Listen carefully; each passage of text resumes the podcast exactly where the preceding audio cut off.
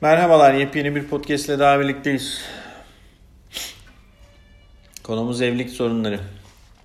Evlilikte kişiler ne kadar uyumlu ve istekli görünseler de birbirinden tamamen farklı iki insanın paylaşmaya başladığı bu hayat dönemi oldukça zor bir dönemdir.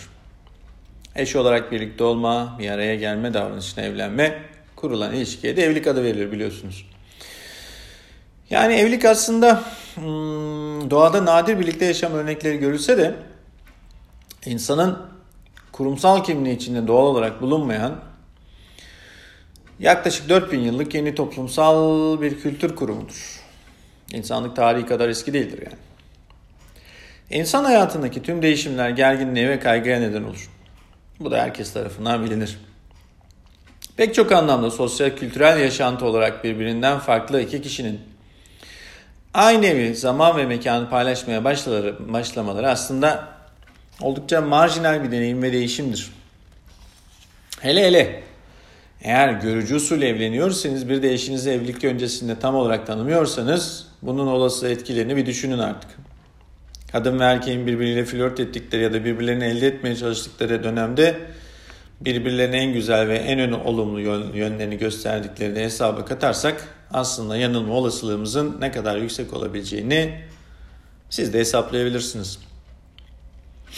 Evliliğin beraberinde getirdiği iki kişilik düşünme, birlikte hareket etme zorunluluğu karşısında kişilerin kendilerini kısıtlanmış gibi hissetmeleri son derece doğaldır.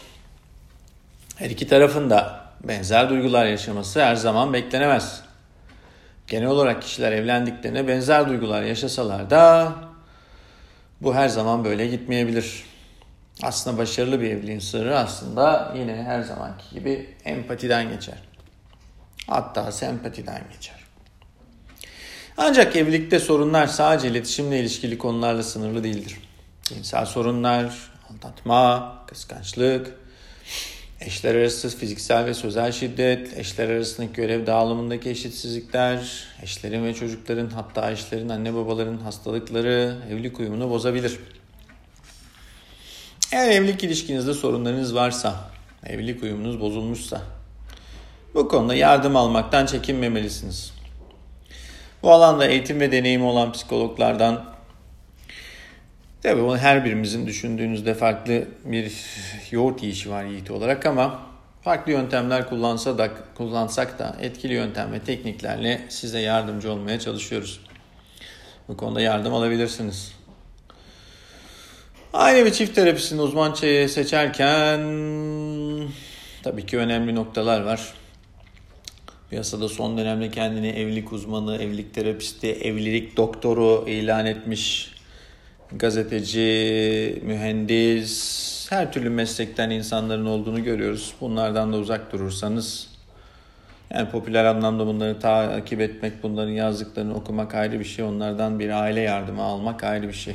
Hele seanslarına 600, 700, 800 bin gibi rakamlar verebiliyorsanız duyuyoruz İstanbul'da böyle şeyler olduğunu.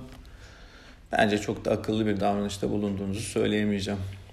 Kendinize iyi bakın. Hoşça kalın. Sevgiyle kalın. Hoşça kalın.